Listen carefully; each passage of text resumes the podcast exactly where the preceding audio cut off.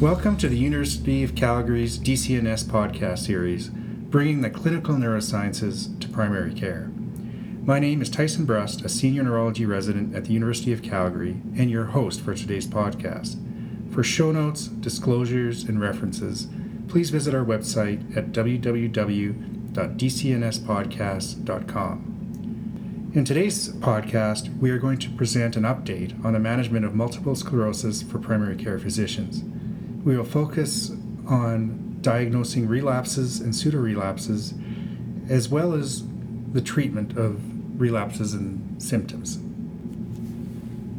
To discuss these issues, Dr. Michael Yeung has once again kindly agreed to, to participate in this podcast.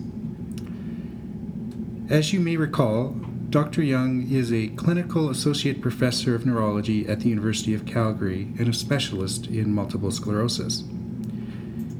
He's been the director of the Multiple Sclerosis Clinical Trials Research Program since 2007 and has been the program director of the Adult Neurology Residency Program since 2012. Dr. Yeung and myself have recently co written an article for the Canadian Journal of Diagnosis entitled Update on the Management of Multiple Sclerosis Treatment of Symptoms and Relapses.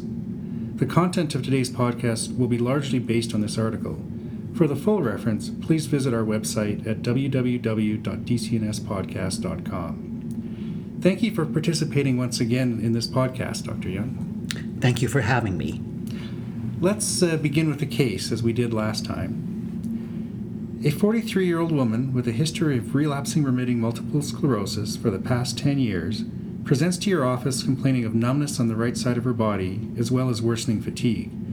Her symptoms started acutely 24 hours ago. She has long-standing weakness and spasticity of her arms and legs, the right worse than the left, but is still able to ambulate with a cane. Her last relapse was two years ago and consisted of numbness that ascended from her right foot to the right side of her torso and then into her right arm over the course of five days. The numbness eventually resolved over six weeks.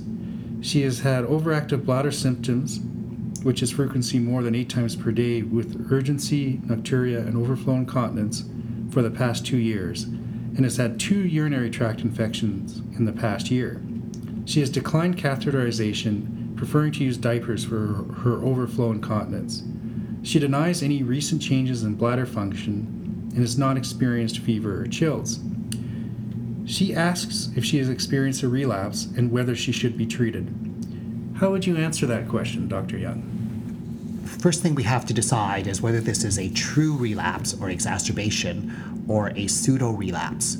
A pseudo relapse is worsening of previous neurological symptoms because of metabolic changes. Those metabolic changes could include an underlying infection, the most common being a bladder infection, or from other systemic illness such as a cold or flu. Pseudo relapses tend to have fairly sudden onset, last for days rather than weeks, and improve once the metabolic cause has been treated. They usually are worsening of previous deficits rather than new deficits, and there is always a metabolic change. A true relapse occurs more subacutely, usually lasts for weeks, and can represent new symptoms or could still be worsening of previous symptoms. No metabolic changes are associated with this, such as fever or evidence of a bladder infection. To determine whether this is a true relapse or a pseudo relapse, metabolic factors need to be ruled out. The most common is a bladder infection, so doing a urinalysis and culture and sensitivity may be required. Looking for other infections may also be uh, necessary. There are standardized protocols for looking at bladder infections, such as the Alberta Medical Association uh, Toward Optimized Practice website, which is www.topalbertadoctors.org org slash cpgs there is a recent update on multiple sclerosis and management of urinary tract infections from November 2013. Not all relapses need to be treated. If this is a pseudo relapse, treatment of the underlying metabolic abnormality should cause resolution of the neurological symptoms. If this is thought to be a true relapse, not all relapses need to be treated. Relapses should be treated if there is a major functional deficit, such as difficulty walking, problems with coordination, or very poor eyesight from optic neuritis. The treatment for relapses is high dose steroids, either intravenously or orally. There is no place for low dose oral steroids. If oral steroids are given, prednisone should be given in a dose of 1,250 milligrams.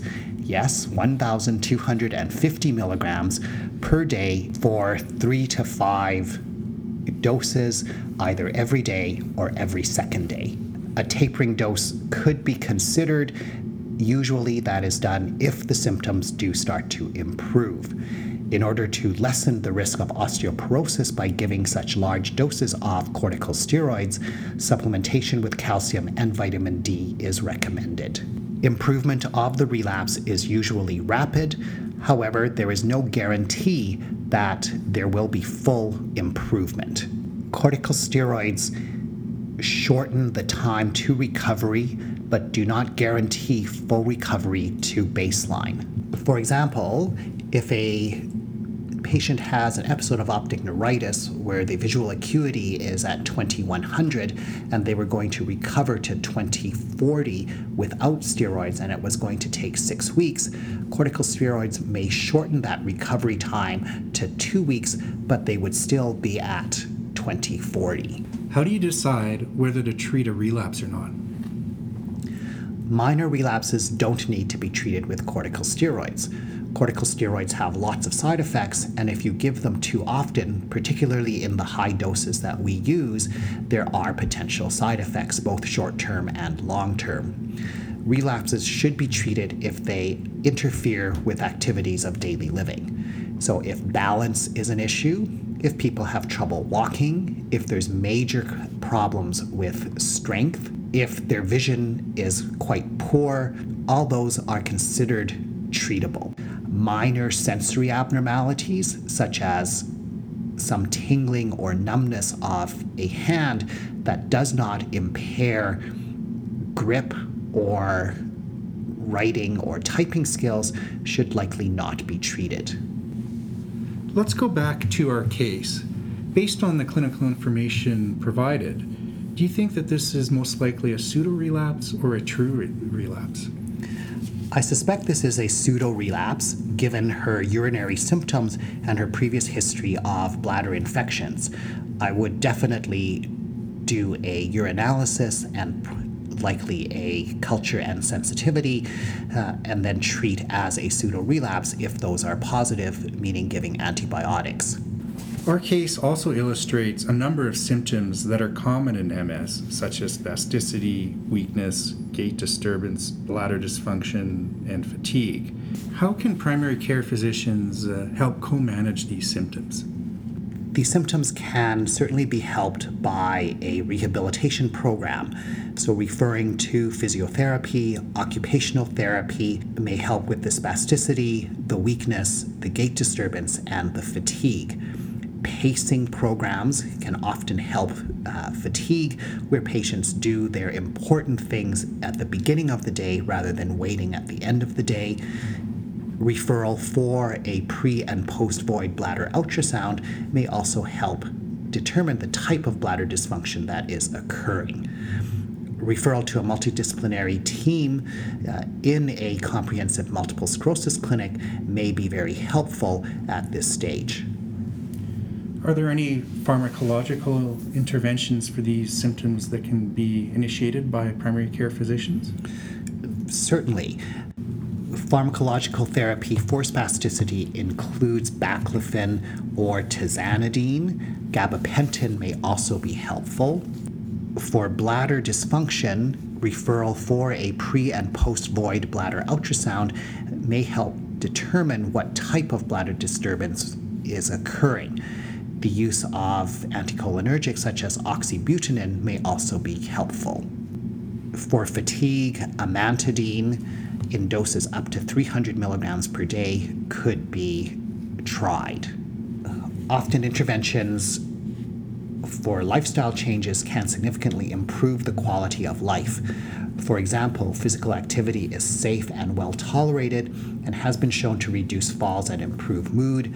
Smoking cessation is important because smoking increases disability progression and lesion volume on MRI. Excessive alcohol use and caffeine intake can make bladder symptoms worse, as well as worsen fatigue.